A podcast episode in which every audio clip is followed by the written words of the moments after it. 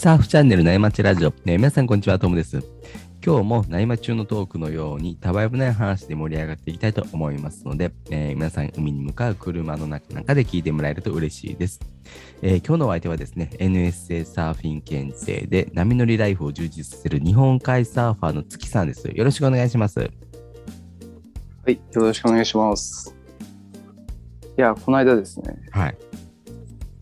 ジャーフのあのウェットスーツのこのわ脇のですね、縫い目みたいなところが裂けちゃってですね、おうあまあ、穴っていうかこう裂けて、ちょっと隙間ができちゃったんですよね。はいはいはいはい。うん、頑張ってる証拠ですよね。そうだといいんですけどね。腕を回しまくって開いちゃったのかもしれないですけど、うん。うんそれでなんかこうウェット用ボンドってあるじゃないですうんうか、んうん。ありますね。あれでこう埋めて直したんですけど、うん初めてあれ使ったんですけど、うん。結構簡単で便利だなと思ったんですよねうん。塗るだけですもんね。塗るだけですもんねでもあれすぐ取れてきませんか？今んとこ大丈夫そうなんですよねおおいいですね。うんあけど昔一回だけ似たようなの使ったことがあったんですけどはい。それはすぐなんか取れちゃってああ、すぐ取れるやつありますよね。うん質が悪かったのかなそんな感じだったんですよねはいはいはいはい。まあ今のところは大丈夫ですねうーん。うん、でこのジャージフルのウェットスーツなんですけど、はい。えーこれあのチェストジップって言ってうん。胸の前で開いて着るやつなんですよね。スポッと入る、入るんですよね。その、そうですそうです胸肩のとこから。そうで、ですそうです最後胸でジップをこうピッとやそうですそうでする。やつですよね。で一応なこれオーダーで買ったんですけど、おおはいはうん、なんかパドルが楽っていうメリット。があるってことで買ったんですよね。はいはいはい。うん、ただこうそんなにこう楽っていうのを感じなくて 要はバックジップだと背中にねあのチャックがあるからはい。それがこう干渉してというか、うん。うん、伸びづらくて、えーまだチェストジップの方がいいよってことなんですけどあんまりよく分かんなくてですね、だからちょっと次回オーダーの時はバックジップでもいいかなと思ってうんバックジップ安いじゃないですか。安いっす。うん、でもうただ干す時も裏返せばいいだけなんで裏返しやすくもあるんですよね、バックジップは、うんだからバックジップでもいいかなとか思ってですねう、ーん、それはわかりますね。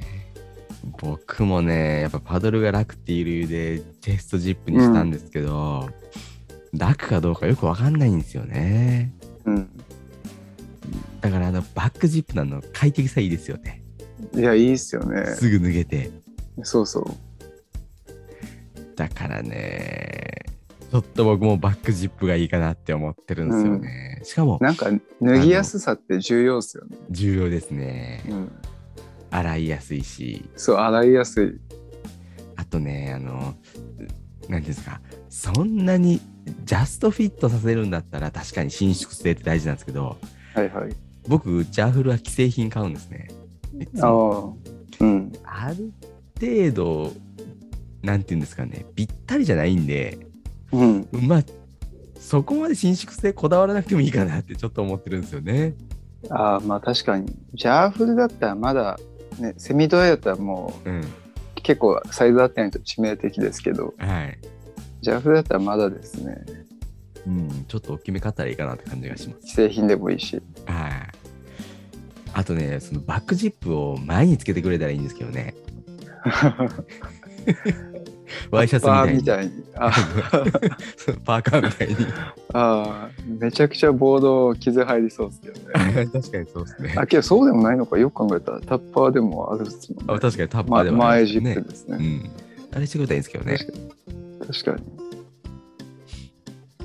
ね。僕昔あのヨヨットっていうマリンスポーツやってたんですよ、はいはい。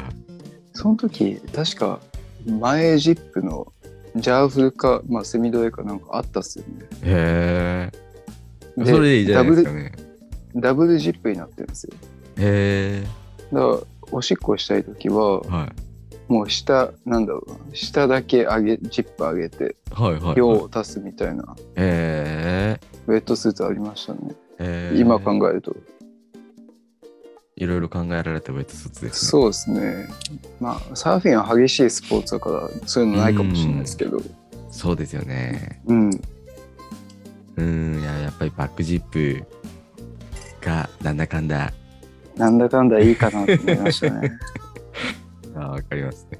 はいでそんな話してるとですね、アウトからいいセットが入ってきたんで、そろそろ本題に移りますね。はい。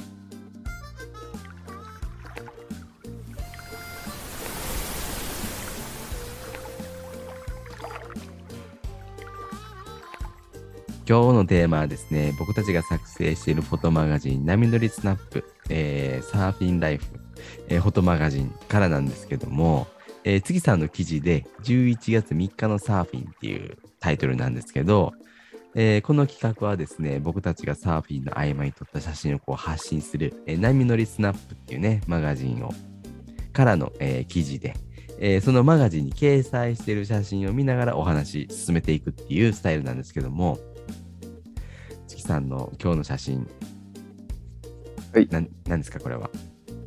これがですね、はいえーまあ、11月3日11月頭ぐらいですねはい。これが腹胸ぐらいのサイズでうん、いいですね。でオフショアで結構決まってた時なんですよ、ねはいはいはい。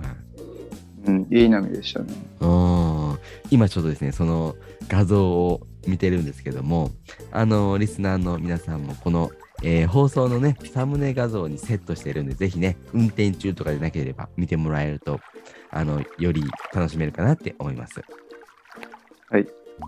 あの一応一言言っておくとこのはい。映ってるサーファーはあの僕じゃないんですよね。こんぐらい綺麗なカットバックできたらいいんですけどちょっとあのこれ撮らせてもらった写真ですね。こう カットバックのスプレーっていうかこの軌跡がですね、はい。こう波に描かれてて、はい。めちゃくちゃかっこいいなと思ってですね。うん。うまいなこの人と思って、きちんと軌跡がうん。残ってますね、写真に。そうですよね。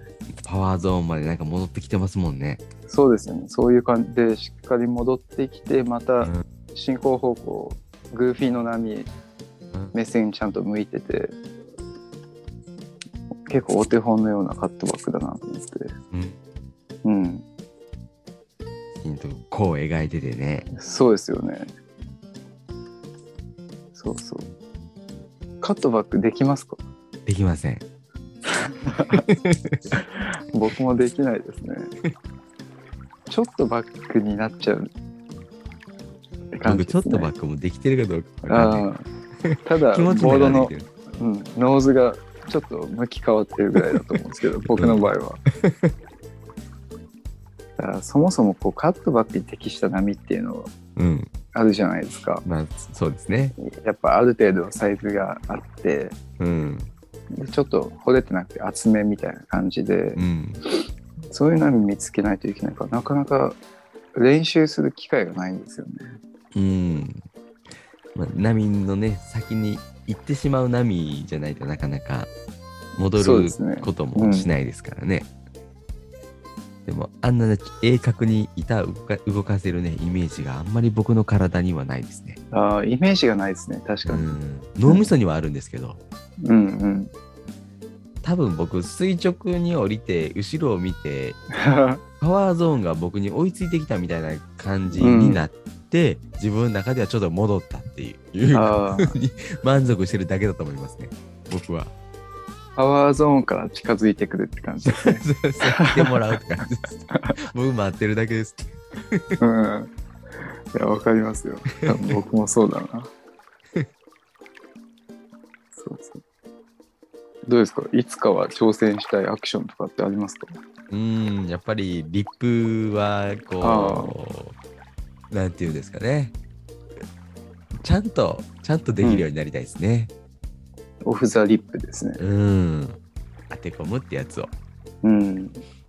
なんかこう、いまいちこうリップイメージがなくてですね、どうやるんだろうと思って、うん。なんかローラーコースターっぽくなっちゃうんですよね、いつも。うんうんうんうん。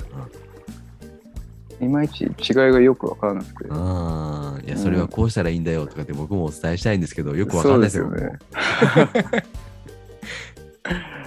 そうですよね。難しいですよね。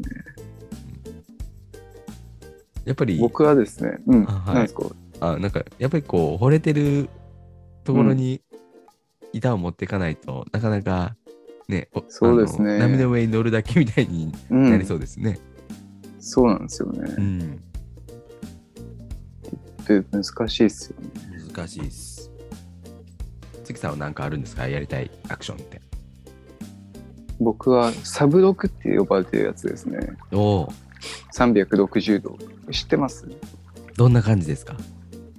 なんか、それこそオフ・ザ・リップの手前まで行くんですけど、要はボトムターンしていって、うんはいえー波のトップに行ったらですね、はい。こうオフ・ザ・リップとかは、えー波の進行方向に板を返すじゃないですか。はいはいはい。それとは逆で、えーそこで進行方向と逆にノーズを向けてですね、はいはいはい。その場でくるっと回るやつなんですよ。うんうんうん。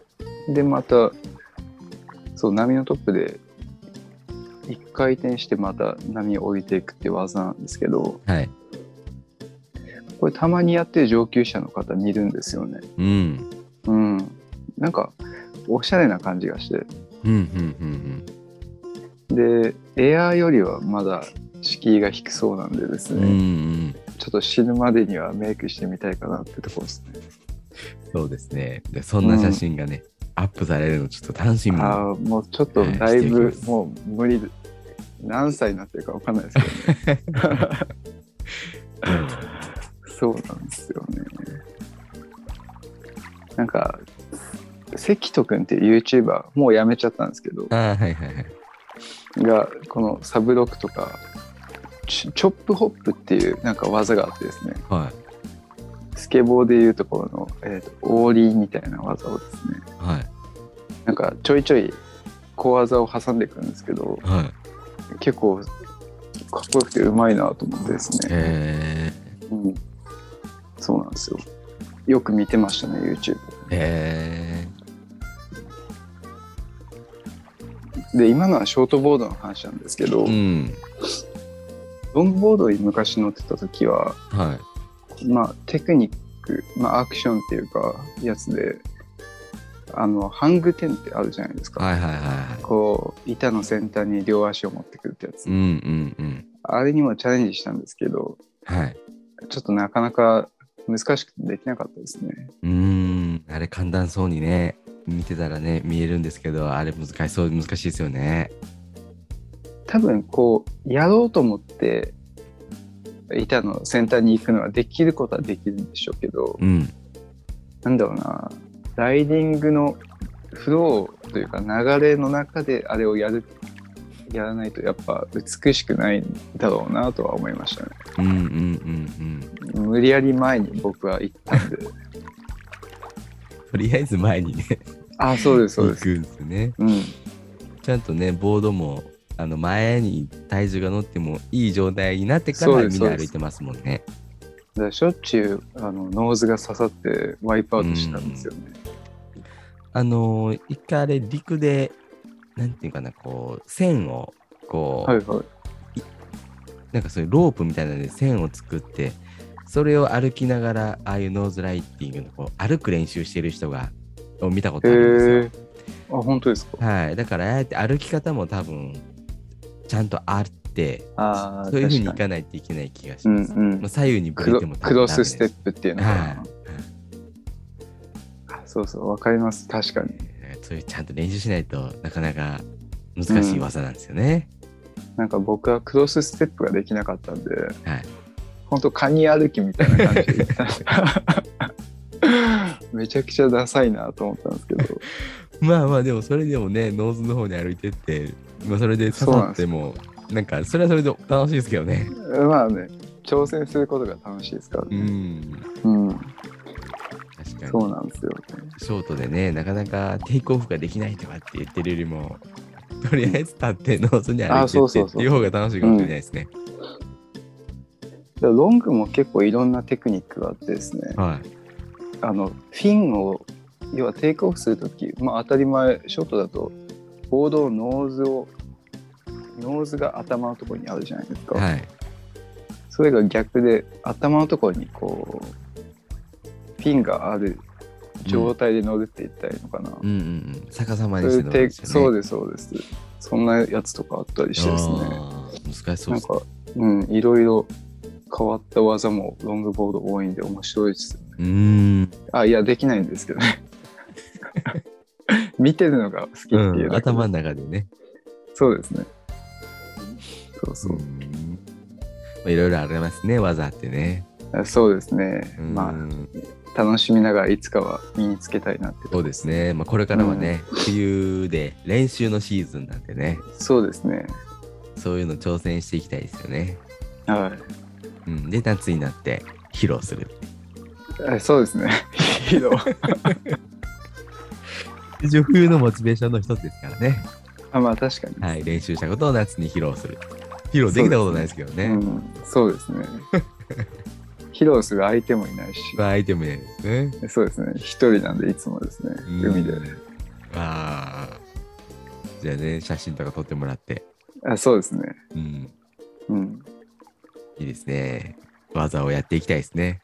技の話とかをしていきたいですよね。ああもうすごい高度すぎてあれですね逆に聞きづらいかもしれないですねああ、確か ついてに。うんこれない、まあそんなレベルまで達してないと思うんですけど、うん、なかなか到達できないですね。そうですねうん